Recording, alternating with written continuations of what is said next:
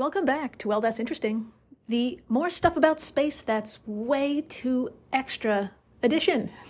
Today is episode 135, another massive black hole breaking records. And when will the sun be cool enough to touch? I know, my friends, if you're a longtime listener of this fabulous show, you know we've done more than a few episodes about what's been found within our ever expanding, ever flamboyant, over the top universe. With every advancement in technology comes a new discovery. And honestly, these discoveries are so fucking bonkers. No sci fi author or horror screenwriter could come up with what's really out there. Today, today we're going to start with a black hole that was found back in 2022, and its existence is is this it's just so shocking. Even astronomers at the Australian National University at the old ANU, those astronomers who found it could not believe what the fuck they were looking at. Now, here's just one. Again, just one fun fact about this thing, just to wet your palate, okay? It devours an Earth sized chunk of matter every second. Uh huh. An Earth sized chunk of matter every fucking second. So I'm going to let three seconds pass. And while that three seconds is passing, I want you to imagine three Earths being consumed. Okay, are you ready? All right, let's do this. Okay, that was three Earths gone. That I can't. It's disturbing and fascinating, and I can't wait. I can't wait to tell you everything about it. Then after the break, oh God, my friends, if you weren't buckled up, fucking buckle up after the break because it's time for your favorite new segment. Let's read from a book, motherfucker.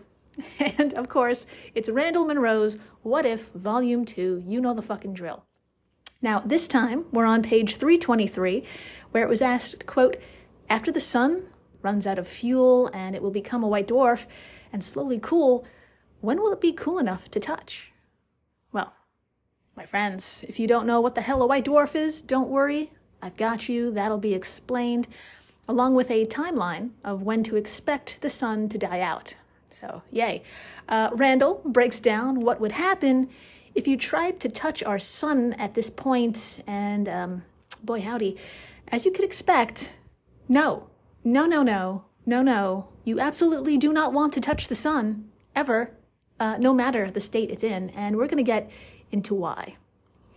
but first, I'm Jill Chacha, and if this is your first time listening, welcome to the flock, my glorious business goose. Pack your goddamn bags, because we're heading down under and paying a visit to the Australian National University, the old ANU. Now, it was here last year when lead researcher Dr. Christopher Onken and his co authors found what they described as, quote, a very large unexpected needle in a haystack, end quote, as reported by the school's site anu.edu.au. Whew. Anyway, my friends, the laundry list, it, I'm serious, the laundry list of characteristics about this so called needle is so long, you know, what, we're just going to dive right the fuck in. Uh, those lucky, lovable, nerdy astronomers detected the brightest and fastest growing black hole to have existed in the last 9 billion years that's how we're starting. Okay, this is the brightest, fastest growing black hole to, ex- to have existed in 9 billion years. I cannot wrap my human brain around that amount of time, and I'm sure neither can you, but that's a cool fact to start with. Now, this absolute fucking unit is 3 billion times more massive than our sun. And like I said at the top of the show, it swallows up an Earth sized chunk of matter every second. And I'm kind of jealous about that. But anyway, Dubbed J1144, this new supermassive black hole, in terms of distance, is around 500 times larger than Sagittarius A. Now, that may sound familiar to some of y'all out there. Uh, Sagittarius A is the supermassive black hole at the center of our Milky Way, and J1144 could easily swallow it. But that's not where the horrifying comparisons end, my friend. No, no. The ring of super hot plasma around J1144 emits around 7,000 times more light than our entire galaxy. Again, take a moment, please take a moment to imagine our gorgeous spiral galaxy. Do you see it? There she is. Okay, this thing is 7,000 times brighter than all of it put together. Now, I know what you may be thinking, other than Jesus fucking Christ. Uh, you may be thinking, aren't black holes uh, black? We can't we can't see them. And what the fuck is this plasma shit you're talking about? Well, great questions. These are all great questions. And yes, you are absolutely right. As so elegantly explained by Harry Baker of LiveScience.com, quote, black holes cannot be seen because they do not give off any light. But astronomers can spot black holes because their intense gravity pulls matter towards the event horizon so quickly that this matter gets turned into super hot plasma. This gives off light in a ring around the black hole, around the black hole called an accretion disk. End quote. So, my friends, due to the staggering size and shattering speed in which J1144, J1144 pulls in things and pulls them apart, she's very, very, very bright. In fact, you can find it yourself. Uh, if you're in the southern hemisphere and you have a star bought telescope, you could actually get in on the action and spot this thing. That's how bright it is. Quote, the black hole has a visible magnitude of 14.5, a measure of how bright an object appears to an observer on Earth. This means anyone with a decent telescope in a very dark back- backyard can see it comfortably. End quote from the old ANU website. So, how fucking fun is that? My southern business goose, if you could spot it, let us know. But anyway, let's get back to the professionals, uh, the astronomers at the Australian National University. These lovable nerds have the wee task of completing something called the Sky Mapper Southern Sky Survey, which is an attempt to map out the entirety of the sky in the southern hemisphere. Godspeed. now, it was just a normal day back in 2022. They were just plotting along when they literally stumbled upon J1144. I'm serious. It was an accident. Quote, Astronomers have been hunting for objects like this for more than 50 years, lead researcher Christopher Onken said in a statement to the ANU website. They have found thousands of fainter ones, but this astonishingly bright one had slipped through unnoticed. Uh, end quote. I look, it really makes me frightened to think what else we've missed and what else is out there. Uh, I try not to think about it because things like J1144 were just kicking around. It's just out there doing its thing. And uh, here's just more truly insane things about this black hole. Okay, like I said, it's 500 times the size of Sagittarius A. And to help put the size and its gravitational pull into context, co-author and ANU PhD researcher Samuel Lai said, quote, "The orbits of our planets in our solar system would fit inside its event horizon the black hole's boundary from which nothing can escape. End quote. Okay, yeah, imagine all of the planets. That is the, the width and the breadth of its event horizon. If you step a toe into that, now, yeah, you're gone. So this just seems just too wide, just too wide, and it's just consuming too much. Now, if that seems impossible to you, you're right. It boggles the mind of even these astronomers. Now, usually, usually, the growth rate of enormous black holes like this, it slows down as they become more massive. Now, J1144 has the mass of 3 billion suns, and others of comparable size, other black holes, they stopped growing so quickly billions of years ago. But this one, this one won't quit. So the question is naturally, fucking why? Why in the holy hell and how is this thing still growing after 9 billion years? Quote, did something catastrophic happen? Perhaps two big galaxies crashed into each other, funneling a whole lot of material into the black hole to feed it, Dr. Onken said. Co author, Associate Professor Christian Wolf commented this black hole is such an outlier that while, while you should never say never, I don't believe we will ever find another one like this. We are fairly confident this record will not be broken. We have essentially run out of sky, and we, we essentially run out of sky where objects like this could be hiding. End quote from the ANU site. You know, hold on now. My friends, you know, well, that's interesting. This amazing show loves a good hole. We love a good hole around here. And yes, this is a hole for the ages. But if you're a longtime member of the flock, I bet you respectfully disagree with that statement. I mean, the holes are out there. Put it on a tote. The holes are out there, okay? Now, for real. Now, this is what I mean by that they're out there. Some researchers believe that there are as many as 40 quintillion black holes in the universe. Okay, 40 quintillion. Now, what is that? Great question. To put that number into perspective, okay, please imagine the number one. Thank you. The number one with 18 zeros behind it. That's one, one quintillion. We're talking about 40. Now, if that sounds like a lot, it fucking is. Black holes could account for around 1% of all matter in the universe. I know, 1%. So please, please tell your friends that 1% of our universe is made up of very heavy, very hungry holes. Yeah. After the break, our fucking glorious sun. Uh, one day she will be but a shadow of her former self. So we ask, will it ever be cool enough to touch? And if so, would we even be able to? And and if you know how things go on this show, the answer is deadly. So please, stay tuned. This episode is brought to you by Shopify. Forget the frustration of picking commerce platforms when you switch your business to Shopify, the global commerce platform that supercharges your selling wherever you sell. With Shopify, you'll harness the same intuitive features, trusted apps, and powerful analytics used by the world's leading brands. Sign up today for your $1 per month trial period at shopify.com slash tech, all lowercase. That's shopify.com slash tech. Hey, it's Kaley Cuoco for Priceline. Ready to go to your happy place for a happy price? Well, why didn't you say so? Just download the Priceline app right now and save up to 60% on hotels. So, whether it's Cousin Kevin's Kazoo concert in Kansas City, go Kevin, or Becky's Bachelorette Bash in Bermuda, you never have to miss a trip ever again. So, download the Priceline app today. Your savings are waiting. Go to your happy place for a happy price. Go to your happy price, Priceline.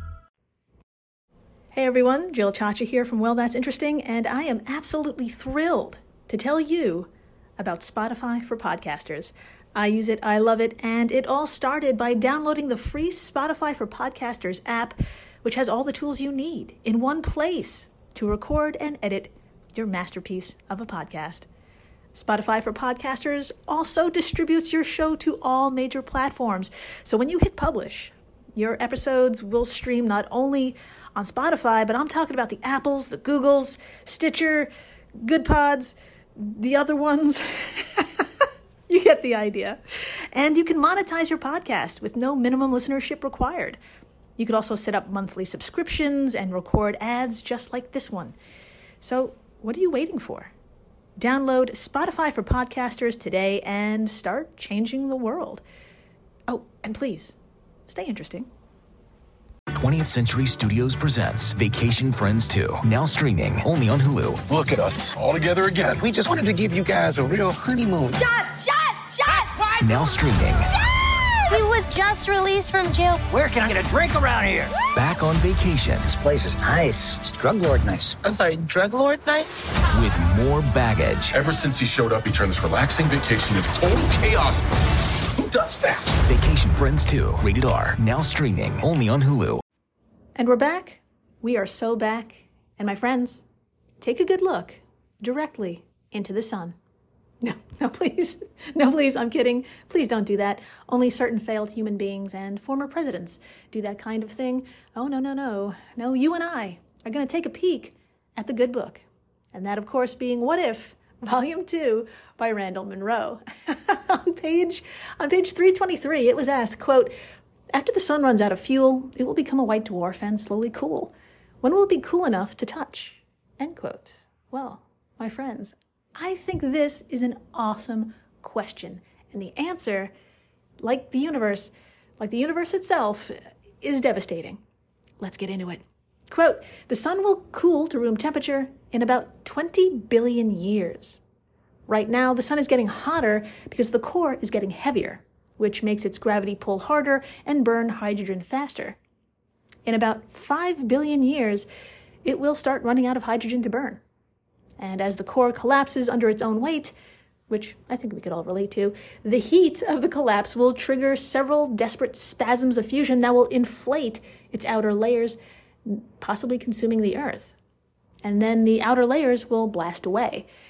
What remains of the Sun will collapse into an inert, rapidly spinning ball slightly larger than the Earth, a white dwarf. End quote. So, my friends, some stars, some stars, those way, way bigger than our own, and I'm talking stars that are at least eight times larger than our sun, those are so heavy that when they collapse, they die the most flamboyant death possible, and that, of course, being a supernova. And others, like our sun, just like you heard, they become white dwarfs. According to a little something called scientificamerican.com, there are at least 10 billion white dwarfs in our Milky Way alone. And by the way, Randall points out, quote, there are no room temperature stars in the night sky right now because the universe just isn't old enough. The first generation of white dwarfs are still hot from their collapse. The universe is actually still young. End quote. Yeah, let that settle in. My friends, believe it or not, our universe is just a dumb teen. She's like 19 billion years old, if you can believe it.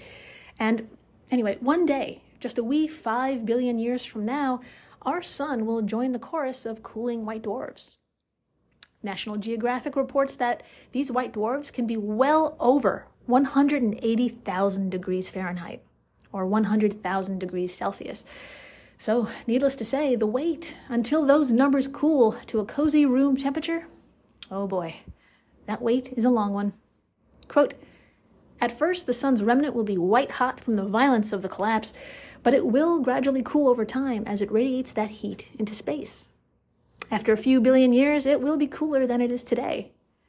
After 5 to 10 billion years, it will be the temperature of a campfire, radiating almost all of its heat in the infrared. After another 10 to 20 billion years, it will reach room temperature. End quote. All right. Sounds like sounds like it's a good time to saddle up, right? And stick a finger out there and give it a poke. Absolutely fucking not. What? No. Don't do that to anything in nature. Just as a rule, don't poke things because here is why you should never touch the sun ever. Now, in this case, quote, the sun's white dwarf remnant is much smaller than the old sun. Uh, when your spaceship reaches the former location of the sun's surface, the remnant sun will only appear a little larger than the full moon in the sky. Unlike all the white dwarfs that exist in the universe today, uh, the sun's remnant won't produce any light in this far in the future, so you'll need headlights to see it. The surface will probably appear a dull gray color. Most of the atmosphere will have settled onto the surface under the immense pressure, but there may be a bluish haze from any hydrogen left over. End quote. Now, that's a hell of a scene. But my friends, we touched upon a very important word, no pun intended. We touched upon actually two very important words uh, immense pressure. Let's talk about it. Quote, you will feel fine while coasting towards the star, but if you try to stop your spaceship for a moment to admire the view, you'll run into trouble. The remnant still has about half the sun's original mass, which means the gravitational pull at this distance will already be 10 times Earth's gravity. If you try and hover in place or turn around, you'll black out from the g forces unless you're wearing an eh, unless you're wearing an acceleration suit. Which, by the way, I did not bring mine, and I didn't think you brought yours either. Sorry. Um, but if turning back is a mistake, continuing on is even worse because there's no way to make a controlled landing on the surface of a cool white dwarf. Now, it's not the fall that's the problem, it's the stop at the end. If you let your if you let yourself plunge by the time you reach the surface, you'd be moving about 1% the speed of light and would disintegrate on impact. End quote. So, it doesn't sound good.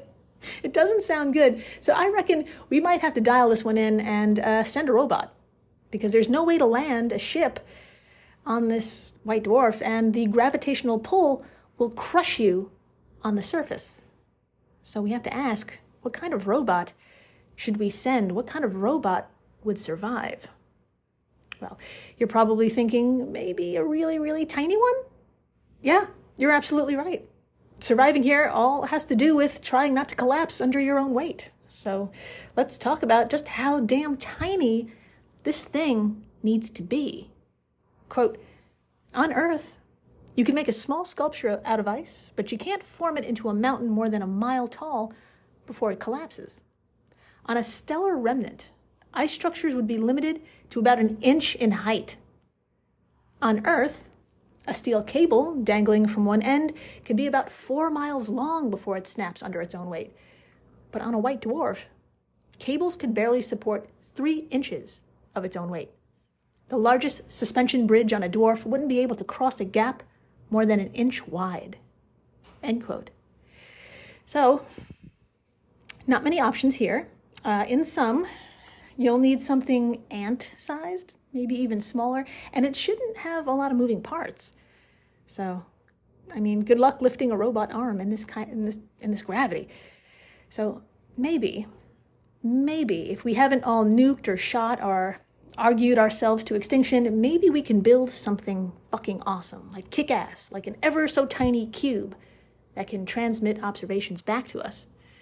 Now, Randall brings up a good philosophical question Does sending a robot in our place count as touching a white dwarf? Sure. Sure, why not? I mean, think about it. At this point in time, evolutionarily speaking, we probably don't even have hands anymore or fingers. Maybe we're all a bunch of cubes. But whatever the shape, I hope to God there's a way to eat pizza. The fucking end. Thank you for listening, rating, subscribing, telling your friends that they should never touch the fucking sun. Uh, at any point, please, you will be crushed to death. You won't be burned, but you'll be crushed to death. Um, and please tell them about J1144, how it was found on accident, and it's over 9 billion years old and growing. And that's just out there. I know. It's terrifying. So thank you.